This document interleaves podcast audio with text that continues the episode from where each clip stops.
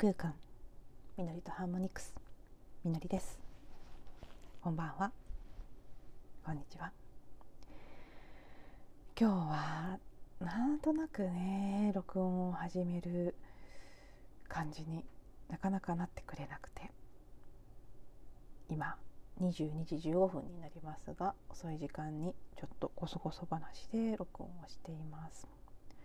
外は雨が降っていますね。この時期には珍しいまとまった雨そしてまた暴風雨ということに関東地方はなってくるみたいですけど今晩から明日の朝にかけて。ね少し前にも1回ありましたね夜中に暴風があった日が。すごくねあの日もそうでしたけど今日も大きな切り替わり。あの最近のこういったまとまった雨の動きを見てると私のこれはもう本当に全然根拠も何もない私自身の勝手な解釈というか感覚なんですけど例えば今回であれば先日の皆既日食の新月があって、まあ、そこが大きな大きなもうエネルギーのシフトポイントだった。でまたぐんと一段周波数が上がったような形になってそういう時っていうのは、まあ、イメージ的にはそのバッとね一時的に照らす光がぐわっと増す。あの日の翌日もお話ししましたけど雨が降った後の太陽がひときわ強く輝いているような感じがなんとなくねしたんですけど、まあ、実際そうだったのかもしれません。太陽や宇宙空間から降り注ぐエネルギーがまたさらに強烈になってそれに照らされて潜在意識に沈み込んでいたたくさんの、まあ、古い感情であったり想念であったりいろいろな、うん、もういらなくなったものが浮上してくる。それを浮上してきたたくさんの重たいものを洗い流すかのように雨が降る。なんとなくね私はそういう感じのパターンが結構最近はっきり分かりやすい形で続いているような気がしていて。なので、まあ、今晩の雨というのは先日の新月で切り替わったものそれによって奮い出されたもの浮き上がってきたものを洗い流してくれる浄化の雨なんじゃないかななんていうふうに個人的には捉えています。まあ、そのこともあってか結構ねもう夕方雨降り始めたぐらいから急激に眠くなってきてかなり重たい眠さがあったりなんとなくやる気が出ない感じがあったりして、まあ、今日は遅い録音になってしまったということです。あの話すことも思いつかないなと思っていてはっとそういえば昨日マトリックスの話しますって言ったんだったと 思い出しましたのでうん、まあ、ちょっとねなんかそこまでがっつりとした話ができる感じはしないんですが昨日から浮かんでいる部分についてだけちらっとお話ししようと思います。マトリクスという映画ですね。キアヌ・リーブス主演の、まあ、有名な作品ですけど私は、まあ、最初作品を見たのはいつ頃だったか全然思い出せません学生時代のどこかのタイミングだと思うんですけど初めて映画を見た時はね全然分かりませんでした何が面白いのか何を言ってるのかちょっとよく分かったような分かんないような感じで終わってしまって。でも、まあ、78年前からいろいろとこう意識の世界精神世界のことをたまたま知って、まあ、学び始める知り始めるようになっていろいろな深いこのね今まで私たちが私がそれまで自分の世界だと思っていたものの外側にさらにいろいろな真実があるということを理解し始めた後マトリックスのことを思い出すタイミングがあって。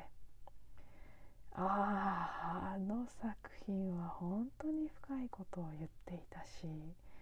この世の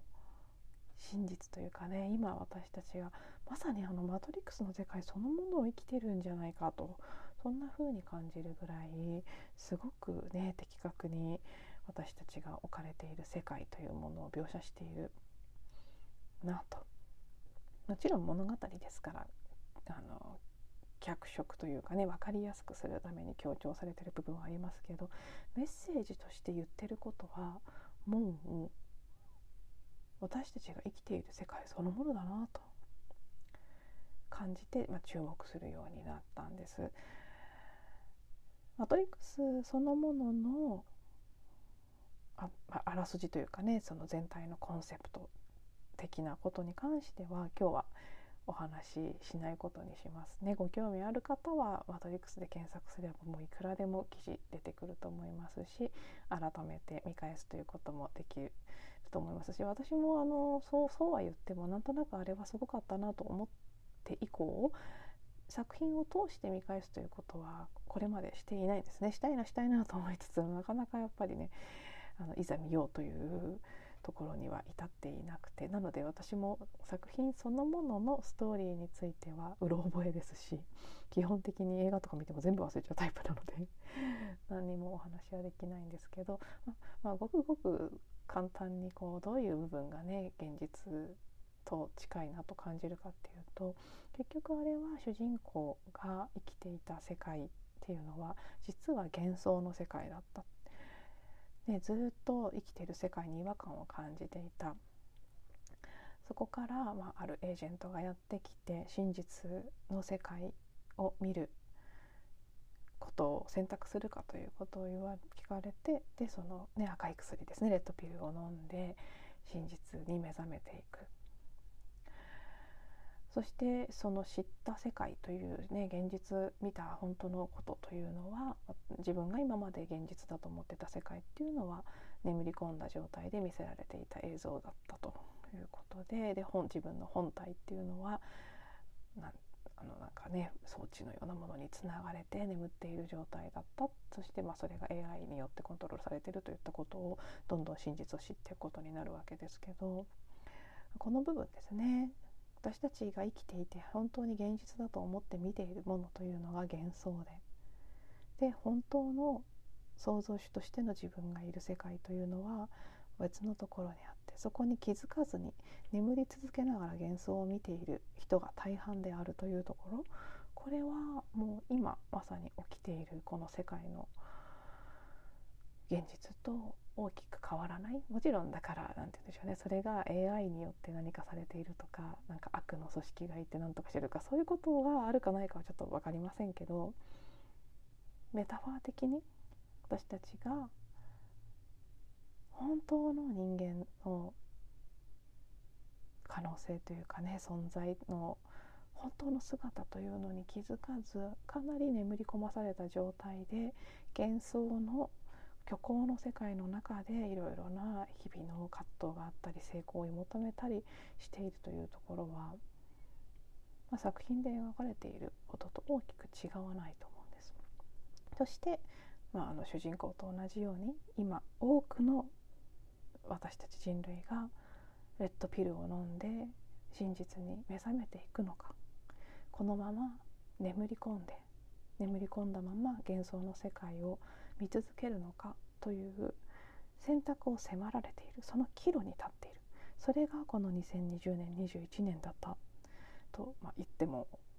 いいそういうふうに言えるんじゃないかなと思うんです。なので、まあ、決めてる人はねもうとっくにレッドピルを飲んでいるんじゃないかなとも思いますしちょうど迷ってる段階の人もいるかもしれませんし飲まないと決めてる人もいるかもしれない。それは昨日お話しした通りどっちがいい悪いとかどっちが優れているということではなくて個人の選択ですね。完全なる自由意志だと思います。だけどまあね目覚めていくということがうん大きなシナリオとして用意されてる部分もあるし、まあ、同時にその眠り続ける人たちがいるということも大きなシナリオとして用意されている部分があって、まあ、ちょっとねそれ以上どうなっていくか私も今はよく分かりませんけどで今日お話ししたいところはもうその中のねもう一つのシーンなんです私マトリックスの中ですごくもういつもいつも思い出す印象的なシーンは2つあって。今日はそのうちの1つをお話ししようと思うんですがそれがその一度レッドピルを飲んで真実を知り目覚めた人がその真実に目覚めた状態で生きることが苦しすぎてもう一度戻らせてほしいと懇願するシーンが出てくるんです。でもう一回なんか一回レッドピルを飲んで飲んでしまったら絶対元には戻れないっていう風に言われるんですけど一度だけ戻れるんだと思うんですね。私もねそのシーンを見たこと自体うろうろ覚えなんですけど多分そうなんです。一回だけ戻ることができるだけど一回戻っちゃったら絶対二度と戻ってこられないみたいな条件のもとでその男性は「お願いだ戻らせてくれこんなの辛すぎてもう無理だ」って言ってでもう一回眠り込んで生きる方に戻っていってしまうっていうシーンそれを、まあ、主人公のネオが見てるっていうシーンだったと思うんですけどね、私はそのその場面がなんか妙に印象的でああなるほどなって思ったんです。これが昨日おととい私も自分でもどうしてか分かりませんけどその目覚める目覚めるということをすごく繰り返し言っていてでたまたまね昨日見たあの時々見るタロットリーディングオラクルカードリーディングかなをやってる YouTuber さんのあのリーディングも年末までに起きる目覚めみたいな感じで目覚めって書いてあってやっぱりそうそうだよね目覚めっていうのがなんか来てんだろうなって私も何かそのタロットリーディングされてる方と同じで何かをキャッチして目覚め目覚めって言ってんだろうなって 思ったんですけど、まあ、何がどう目覚めるのか分かりませんけど何かそういったことが起きているというのがあってでまあ、目覚める人とまだ眠り続ける人っていうのがある程度分かれていくっていうのは結構多くのところで言われていますしある程度真実だと思うんですけどこの目覚めるということが何て言うんでしょうね。これまた言葉にするのは難しいところですけどある程度ある意味ではしんどいことなんですよね。真実に気づいてしまう。自分が今まで見てた世界は幻想で本当の世界というのは全く別のところにあってそして自分がその創造主としての責任全ての現実は自分が作り出しているという責任を持って生きていくっていうことは簡単なようですごく、まあ、しんどい部分もある眠り続けてた方が楽な部分っていうのは、まあ、ある意味無責任でいられるっていうところはあるんです多分。だから目覚めない方を選ぶ人たちも一定数いるしそんなの嫌だっていう嫌だったり嫌じゃないけどそのシフトするプロセスが大変だったりしてそのねもう一回青い薬を飲んで戻っていってしまう映画に描かれてる男性と同じようにやっぱり嫌だって言って眠ってしまう人っていうのがいる。今までみたいな生き方を続ける方が楽だからって言ってそちらに戻っていく人がいるっていうのはなんかすごく本当そのシーンっていうのは象徴的だなと思っていて多分私がその場面をすごく覚えてるのは見た時にああこれすっごいやってるなみんな今人間が現実世界でって思ったからだと思うんですうわうまく描写してるなと思ったんですよね。結局ねあのもちろんですよそうは言ってもその苦しい思いをするために目覚めるわけではありませんから目覚めてしまった後にはきっともう私も分かりません本当にそうか分からない体験したことまだないので分かりませんけどでもきっと素晴らしいもう喜びにあふれ溢れた世界が待ってると思うんですけどトランジションのその変容する過程っていうのは結構大変ではあるんです。あの英語の動画とか見てると「ダークナイト・オブ・ザ・ソウル」っていう言葉をよくねあの言ってる方がいてあそういう表現するんだなって思って聞いてるんですけども本当にその魂が目覚めていく時の過程にある暗い夜っていうのは私自身も体験してきて、まあ、今まだその体験が終わるか終わらないか、まあ、大体大方終わったかなぐらいの時期ですけどやっぱりねいろんなことが今まで通りできなくなってしまったりすごくその肉体に出る人もいれば感情に出る人もいればいろいろな外側で起きる出来事に起きてる人もいればいろんな形でしんどさを体験しますけど、うん、今までのものが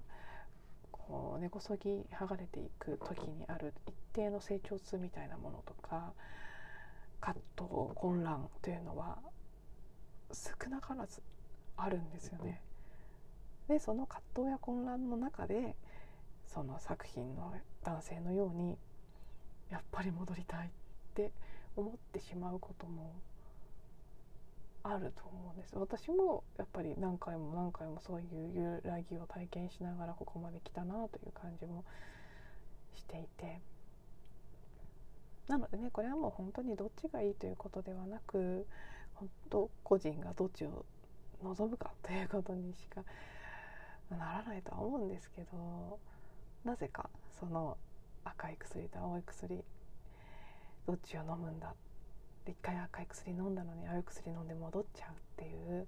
なんかその場面のことが妙に最近浮かんでくるので別にだからどうっていう結論もないしなんでこの話をしてるかもわからないんですがとにかく浮かんだからお話ししましたという感じです。はい、では今日も最後まで聞いていただいてありがとうございます。また次のエピソードでお会いしましょう。